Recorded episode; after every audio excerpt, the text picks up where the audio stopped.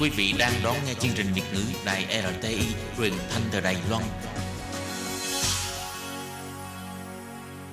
Mời các bạn theo dõi tiết mục Cẩm nang sức khỏe do Tố Kim thực hiện.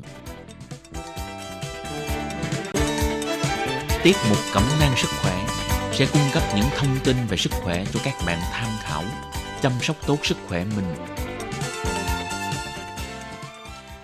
Hello, tôi Kim xin kính chào các bạn. Hoan nghênh các bạn đã đến với chuyên mục Cẩm nang sức khỏe ngày hôm nay.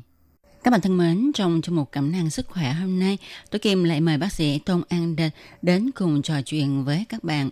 Như các bạn cũng đã biết, bác sĩ Tôn An Địch đã thường xuyên đến với chuyên mục Cẩm nang sức khỏe, chia sẻ với chúng ta rất nhiều thông tin bổ ích Hôm nay, bác sĩ sẽ hướng dẫn chúng ta cách làm thế nào để giải độc cho tinh thần, cho tâm linh của con người. Vậy thì xin mời các bạn cùng theo dõi nội dung chính của chương mục ngày hôm nay nhé.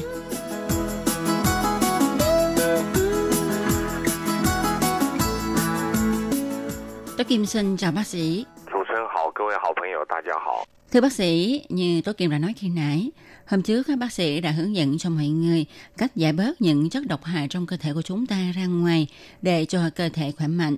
Tuy biết rằng hiện nay môi trường xung quanh chúng ta đều nhiễm những chất độc hại, đồ dùng, thức ăn, thức uống đều nhiễm hóa chất, chất độc, nhưng chúng ta cố gắng hết sức để giảm tối đa những nguy cơ mà chất độc gây hại cho cơ thể.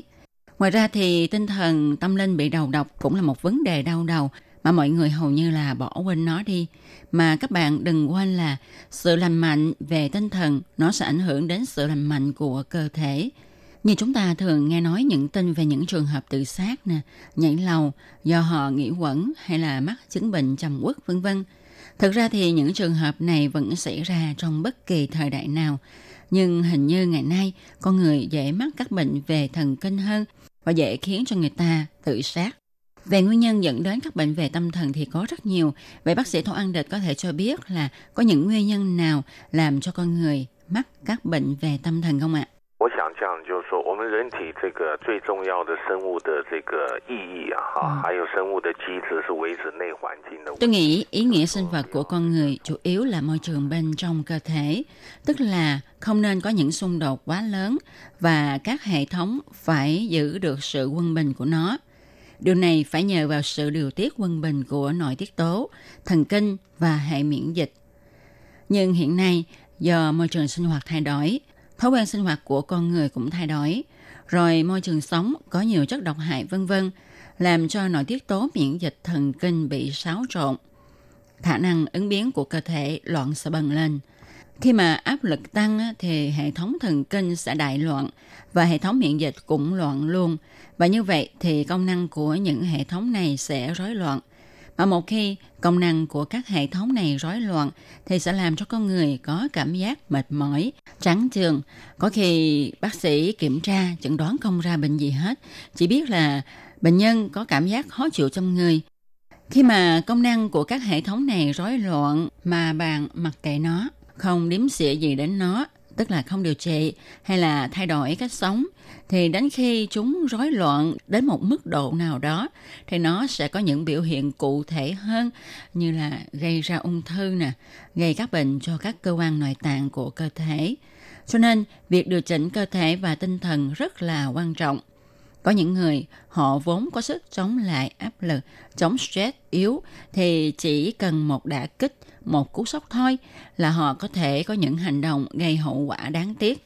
Nhìn theo góc độ y học mà nói thì ngoài việc tăng cường hướng đạo tâm lý và phân tích về tâm tính ra thì còn phải tăng cường về phương diện vật chất nữa.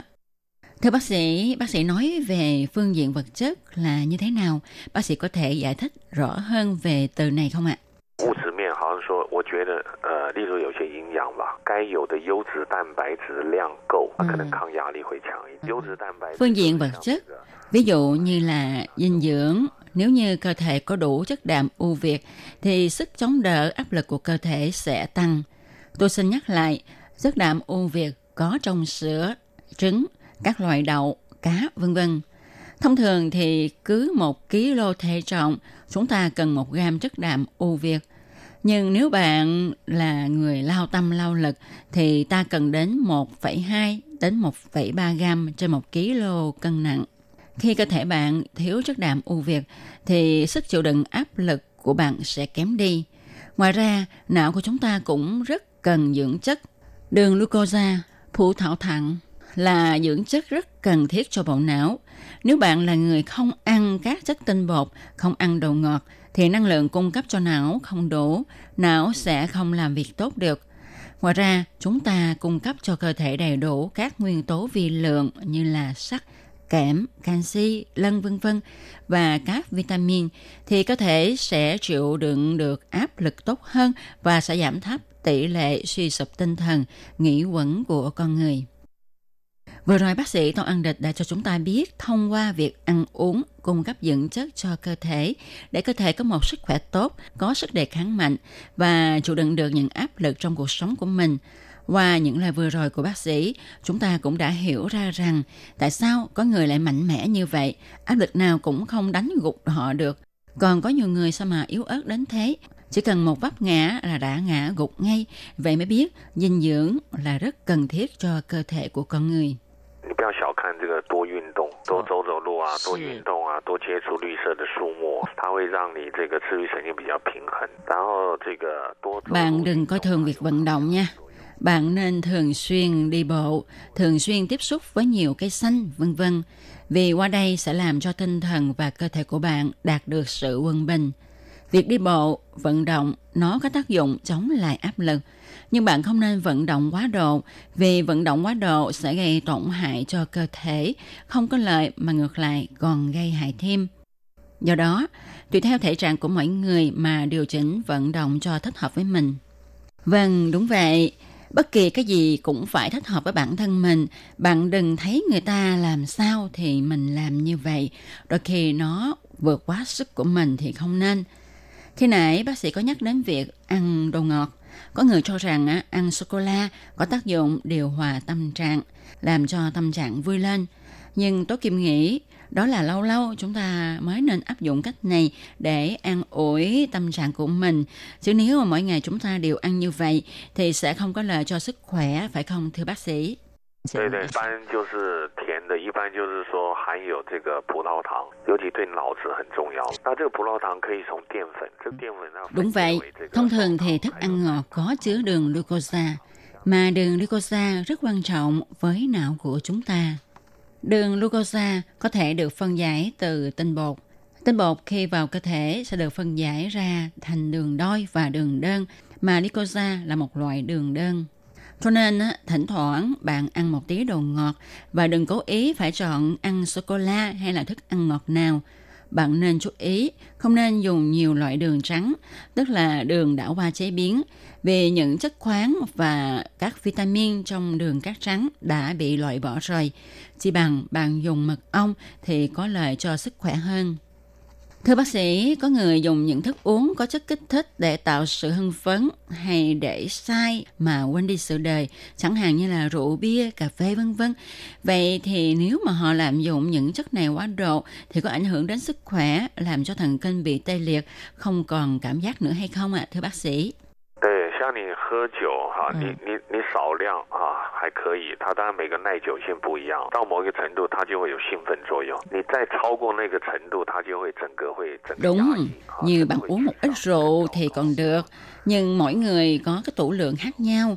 Nếu bạn uống vừa đủ tủ lượng của mình thì nó còn có phát huy tác dụng mà bạn mong muốn. Nhưng nếu bạn uống quá lượng thì sẽ tệ hại hơn. Cho nên để giải tỏa tâm trạng thì bạn phải tìm ra nguyên nhân, chứ đừng mượn rượu hay là những chất kích thích khác thì sẽ rất nguy hại cho sức khỏe. Nếu thật sự bạn không sao giải quyết được vấn đề thì bạn nên nghĩ xem là có phải ta nên lùi một bước hay không? Vì đôi khi bạn lùi một bước thì sẽ có một chân trời mới đang chờ đón bạn.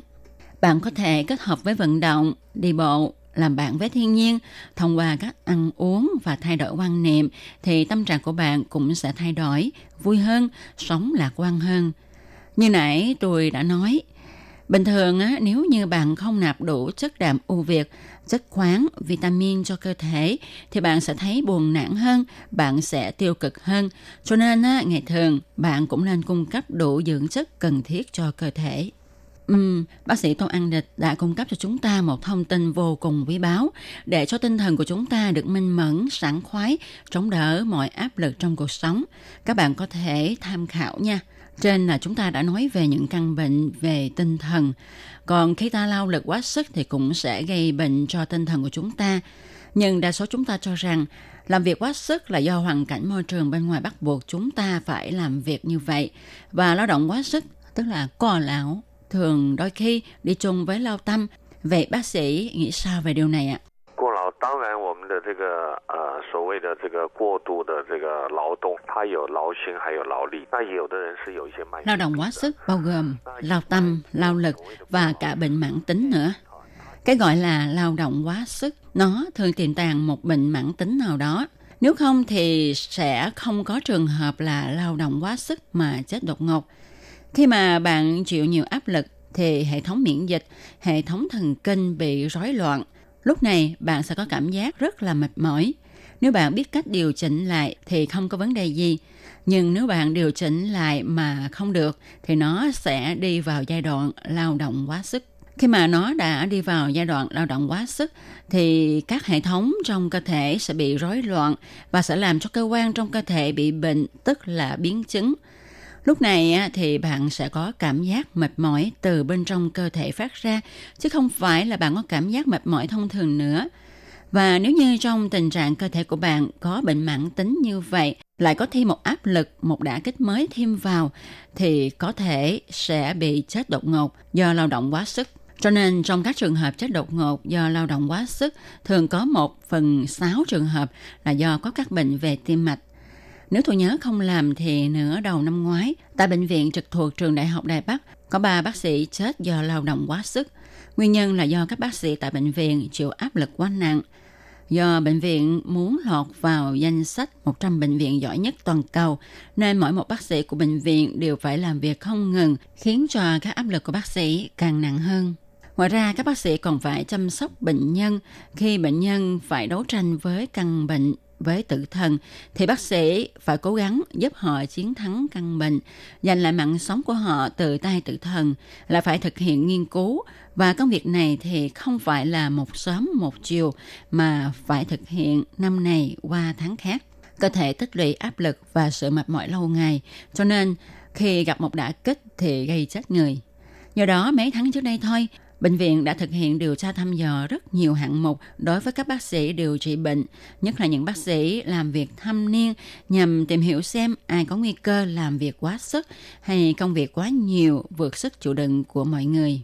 Đôi khi hoàn cảnh môi trường thay đổi và sự cạnh tranh ngày càng mãnh liệt, cho nên chúng ta không tránh khỏi áp lực đè nặng, nhưng chúng ta phải cố gắng giảm các áp lực này đến mức thấp nhất. Riêng Đài Loan á, thì trường hợp này cũng ngày càng nhiều lên trong các ngành nghề, từ các nghề như là bác sĩ, cảnh sát, các nhân viên làm việc trong công ty điện tử như kỹ sư, cho đến các phóng viên, ký giả, tài xế, diễn viên vân vân. Trong môi trường làm việc như thế này thì mỗi chúng ta phải biết cách chăm lo cho cơ thể của mình. Đúng vậy, như bác sĩ đã nói, thì thực ra việc dưỡng sinh bảo vệ sức khỏe của mình là một vấn đề mà chúng ta phải thực hiện trong cuộc sống hàng ngày. Bạn đừng đợi cho đến khi cơ thể sinh bệnh rồi mới bảo dưỡng nó thì không còn kịp nữa. Hoặc nếu còn kịp thì hiệu quả cũng rất chậm và rất là phiền phức. Ngoài ra chúng ta cũng phải điều chỉnh quan niệm của mình không yêu cầu cao về vật chất, vật chất bao nhiêu mới đủ, thước đo chỉ là quan niệm và lòng tham của con người. Do đó chúng ta nên tập thói quen sống đơn giản để cho bước chân của mình chậm lại, nhịp sống điều hòa thoải mái. Đừng vì vật chất mà làm việc không ngừng, lo phiền quá độ, cái gì cũng vậy, vừa đủ là được thì tâm trí và cơ thể của bạn sẽ khỏe mạnh. Và các bạn thân mến, chương mục hôm nay cũng xin được tạm dừng nơi đây. Tôi Kim xin cảm ơn bác sĩ cũng như là cảm ơn các bạn đã theo dõi chương trình ngày hôm nay. Tôi Kim xin chào các bạn nhé. Bye bye.